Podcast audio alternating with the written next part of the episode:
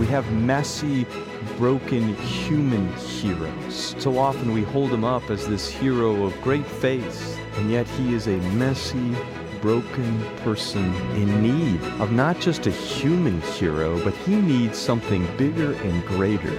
He's as much a human as he is a hero. You don't need a perfect hero. You need a perfect God, and that's who you have. And regardless of the season that you are in, he is working to heal and rescue you.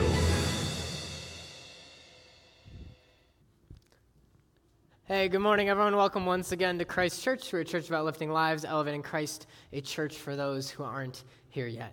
If I haven't met you yet, my name is Nathan. I'm a vicar here at Christ Church, which is a fancy way of saying pastor in training.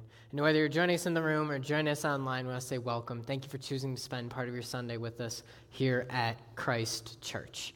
This week, we are continuing our message series, God of the Underdog. We're looking at these stories of our God and how he stands with and for underdogs. Stands with and for these characters in the Bible who were underdogs, where the odds were against them, or whatever was happening, or whatever the situation life had put them in, or they were born into, showed that they were underdogs and how God stood with and for them. And two, how he stands with and for you. When you feel like an underdog in your life, know that God stands with and stands for you. But it's not just about God standing with us, but it's about how these underdogs God uses these underdogs to do unlikely, unexpected, and amazing things. And of course, how He can use you to do unlikely, amazing, powerful things. This morning, we are looking at Micah, which is a prophet of the Bible. But it wasn't just a prophet because we have his words. We have the things he said to God's people, and so we are able to uh, read them and learn about them. And so it is a book of the Bible as well. And Micah is uh, one of the minor prophets. And so there's these 12 minor prophets in the Bible. Last week we took a look at Jeremiah, who was a major prophet. So we have major prophets and minor prophets. And if you're wondering what's the difference between a major prophet and a minor prophet, were these like different types of prophets where there's like a rank system where like the major prophets, those are the big guys, then the minor prophets? No, it wasn't like that at all. Instead, it's just what we've assigned to these books of the Bible that were uh, written using the words of these prophets uh, we have where the long ones get the name major prophets and the short ones get the name minor prophets. And so, where Isaiah is like 60 chapters or something, Micah is seven chapters of the Bible.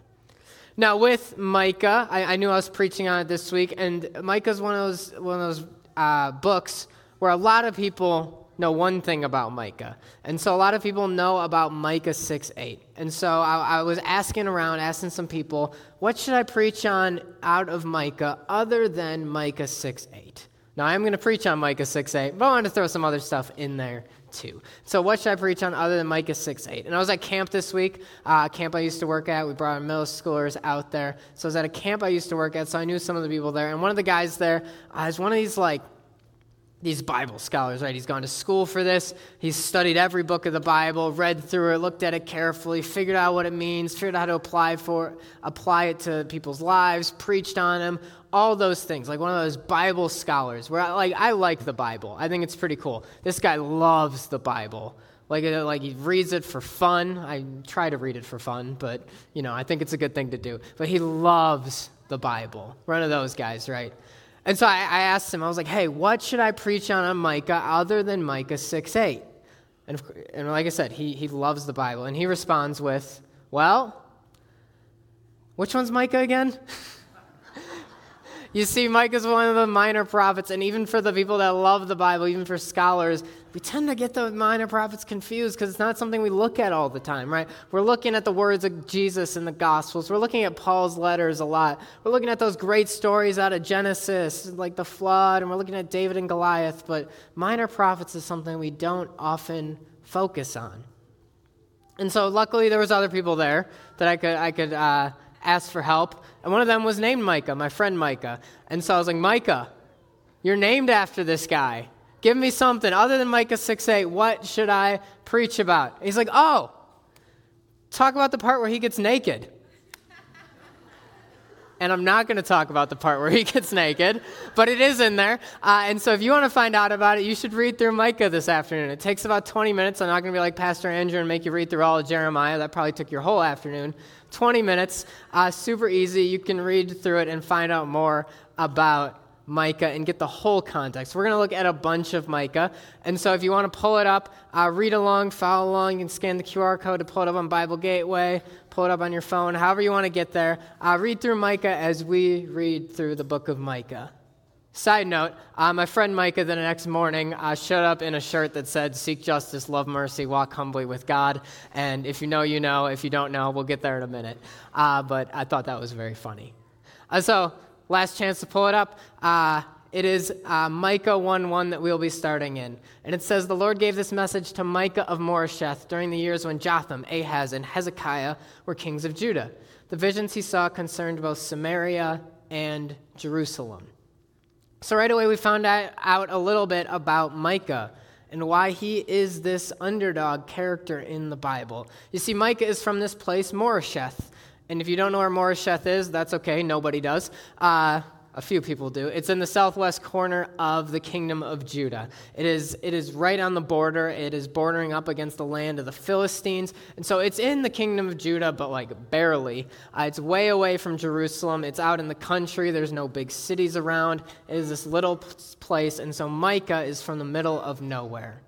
And yet he is prophesying to and prophesying against these big, major political powers, these powerful cities with powerful people, Samaria and Jerusalem, and powerful people from powerful families. Because Micah, what's missing in this description of Micah is his family. Right? So often when you read about a new character in the Bible, the first line about them is Solomon, son of David, or David, son of Jesse, right? We hear these characters and we find out who is their father right? Because genealogy was so important to the Jewish people. And who you came from said a lot about who you would become. And so Micah, this man from the middle of nowhere, of no notable descent, is chosen by God to be one of his prophets. And prophets were people that spoke on behalf of God to his people. We often think about them as people who tell the future, and sometimes they did that, but more often than not, they were giving uh, just God's words to his people. And sometimes this was God telling them what they're doing right, but most often it was God telling his people what they are doing wrong, where they are messing up, and sometimes what the result of that would be. And these are hard messages to bring. And this underdog, this man from the middle of nowhere, of no notable descent, is the man who brings these hard messages. Now, Micah prophesied during the reigns of Jotham, Ahaz, and Hezekiah. They were the kings of Judah. And now I'm not saying kings of Israel because at this time there was two kingdoms. There was the kingdom of Israel in the north and the kingdom of Judah in the south. You see, back when David was king, David was the king over all of Israel, one united kingdom, and his son Solomon reigned over everyone as well. But after that, there was a split, and some of the tribes of Israel followed the northern kingdom, some followed the southern kingdom. The northern kingdom was known as Israel, its capital was Samaria. So you might sometimes hear the whole kingdom referred to as Samaria. And then the southern kingdom was Judah, and its capital was Jerusalem. And so when this story talks about uh, the visions he saw concern both Samaria and Jerusalem, yes, it is referring to these capital cities literally but it's also kind of referring to these are the places of power and the powerful in these kingdoms. And so he's prophesying against the powerful people there. And of course, no one is more powerful than the kings of these kingdoms. Now, in the northern kingdom Israel, every single king without fail was bad. They led the people away from God. They started worshiping other gods. They weren't faithful. They were offering sacrifices to these, to these foreign gods. They were doing bad things and leading the people astray. Now, in the southern kingdom, more kings were bad than good, but there were good kings. And Micah actually got to prophesy during the reigns of two good kings in the south. So we're going to hear a little bit about each of these kings to try to give us some context as to what is going on while Micah is prophesying. First, we hear about Jotham. Jotham was 25 years old when he became king, and he reigned in Jerusalem 16 years. His mother was Jerusha, the daughter of Zadok. Jotham did what was pleasing in the Lord's sight. He did everything his father Uzziah had done, except that Jotham did not sin by entering the temple of the Lord, but the people continued in their corrupt ways.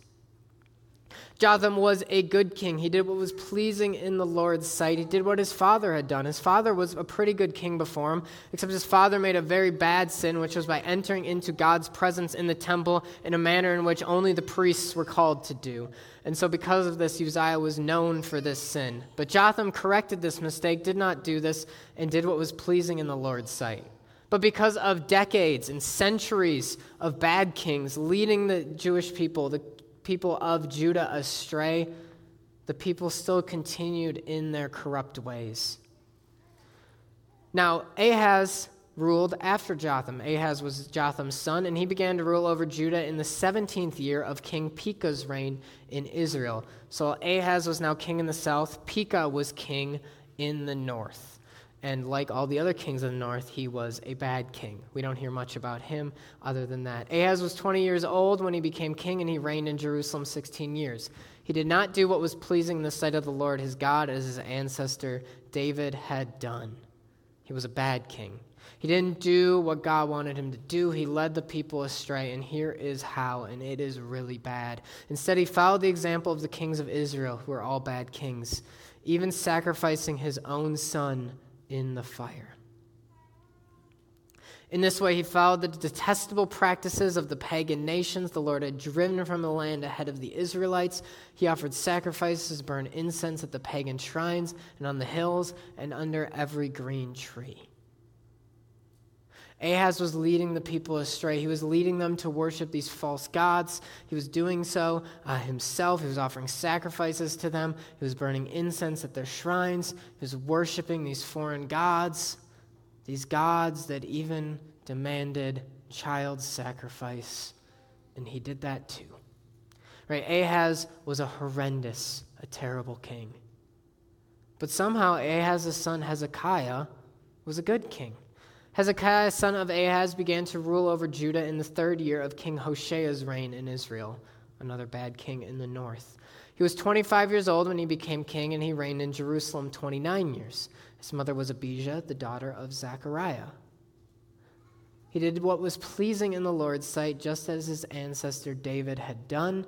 He removed the pagan shrines, smashed the sacred pillars, and cut down the Asherah poles. He broke up the bronze serpent that Moses had made because the people of Israel had been offering sacrifices to it.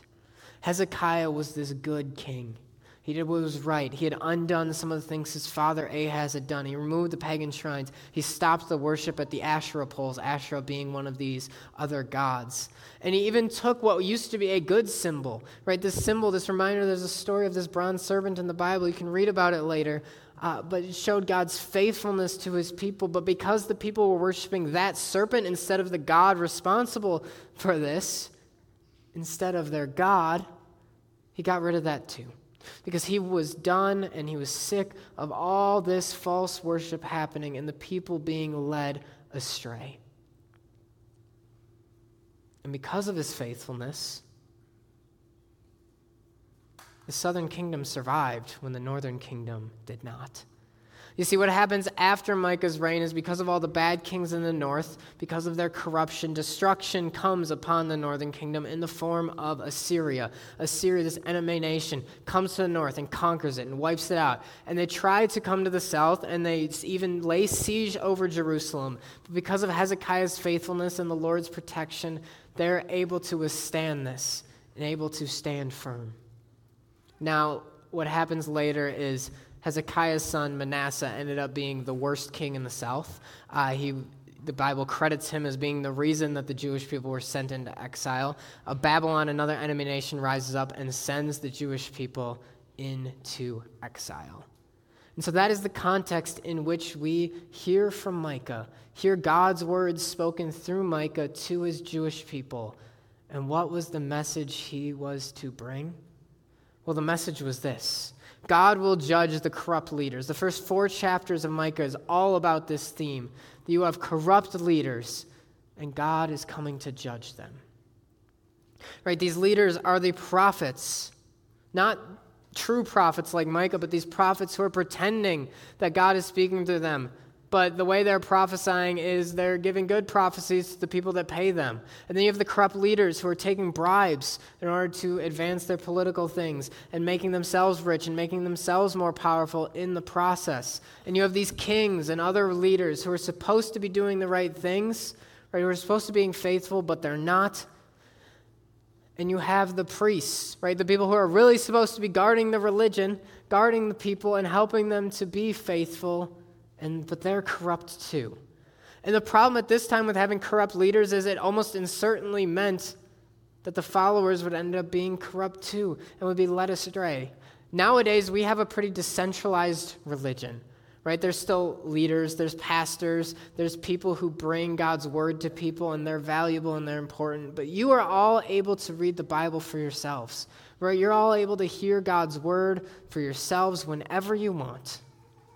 Back then, that wasn't the case. Not everyone could read. Not everyone can read today, but even still, we have audio Bibles available, right? Not everyone could read. Most people could not. And so they were, they didn't have the ability to read the Bible. And so they needed their leaders to lead them on the right path.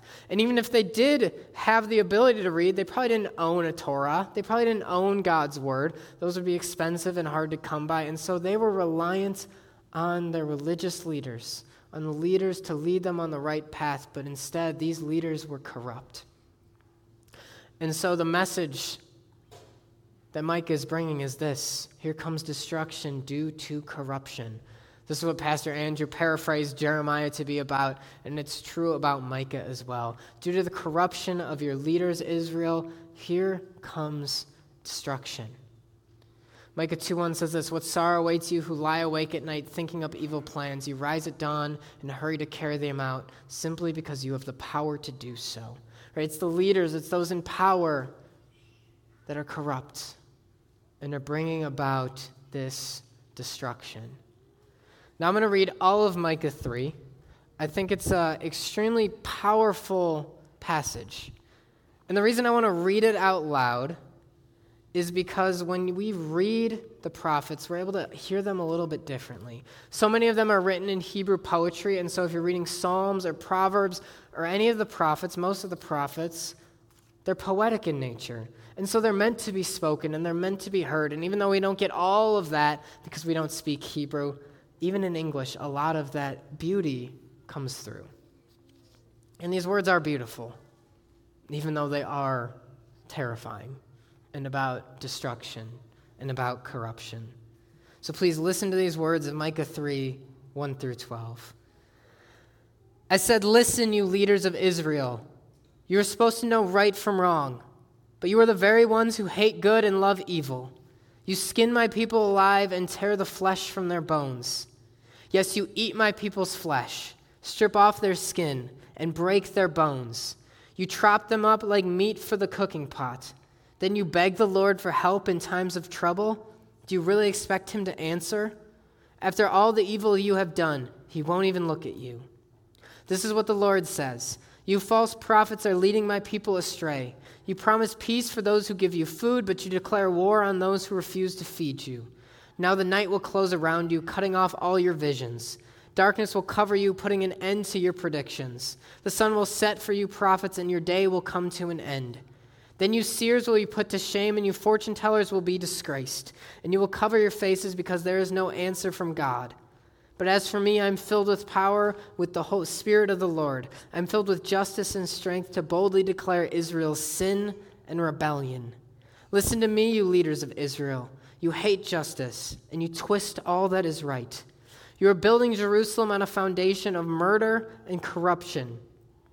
You rulers make decisions based on bribes. You priests teach God's law only for a price. You prophets won't prophesy unless you are paid.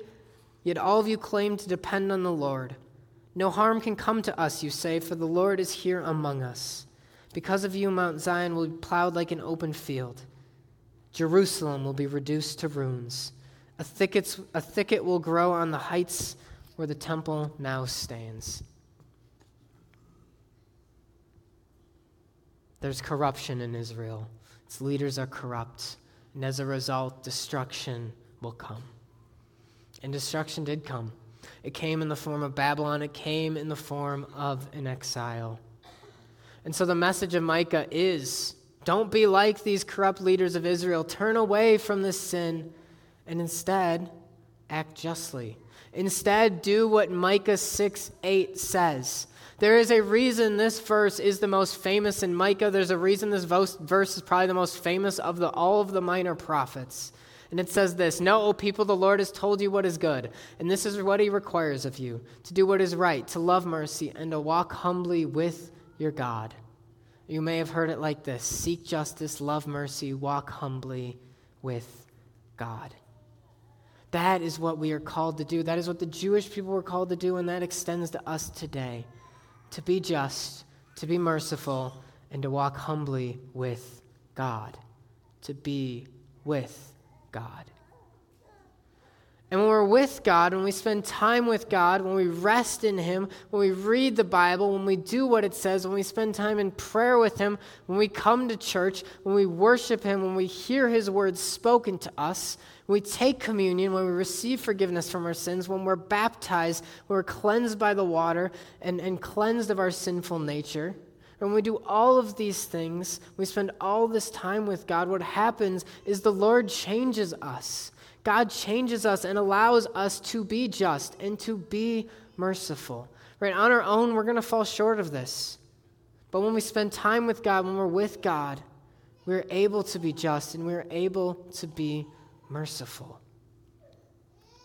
And so, despite our own corruption, we can be just, we can be merciful, we can be with God. And when we're with God, we are called to be like God. We're called to act like God. And God is just and God is merciful. But if God is just, that means a just God judges. Right? A just God brings judgment. And so because of Israel's corruption, there was destruction. And this is true in our own lives too. But the good news for us is we have Jesus. Jesus has already taken on our corruption, and he's been destroyed. Right? He died on the cross, took on our sin, took on our shame, took on our corruption, and put it to death. And he conquered over that death too by rising again on Easter Sunday. And so, despite our corruption, despite the destruction we deserve, right, we have. And there's hope for Israel too. There was hope back in this day because what Micah says in Micah 2 is this Someday, O Israel, I will gather you. I will gather the remnant who are left, those out in the exile. I'll bring you together again like sheep in a pen, like a flock in its pasture. Yes, your land will again be filled with noisy crowds. Your leader will break out and lead you out of exile, out through the gates of the enemy cities, back to your own land. Your king will lead you, the Lord himself will guide you. Right? You will be led back out of exile, back into the promised land. And God fulfilled this promise. But this promise extends beyond just that, too, because this last part here says, Your king will lead you, the Lord himself will guide you. And a lot of scholars think this is referring to the Messiah. This is referring to Jesus because he is your king and he is your Lord. And so this extends to us too. There is hope for us as well because Jesus is for us. Jesus leads us and Jesus guides us. At the end of the book, Micah prays this prayer to God. He says, Where is another God like you who pardons the guilt of the remnant, pardons the guilt of the remnant, overlooking the sins of his special people? You will not stay angry with your people forever because you delight, you delight in showing unfailing love. Once again, you'll have compassion on us. You will trample our sins under your feet and throw them into the depths of the ocean. You will show us your faithfulness and your unfailing love as you promised to our ancestors Abraham and Jacob long ago. The Jewish people, the Israelites, the people in Judah were God's chosen, holy, set apart people, blessed by God to bless the rest of the world. And due to their corruption, they so often failed in this mission, but because of Jesus, a Jewish man, they are successful because Jesus provides this blessing to the rest of the world and to us too. And so, we as God's children, we as followers of Christ, we are God's ho- chosen, holy, set apart people today, blessed by God to bless the rest of the world. And so we're called to be faithful, but to God. And what does faithfulness look like? It looks like walking humbly with Him. And we do so, we can seek justice and we can love mercy. Right? And that is the message of Micah.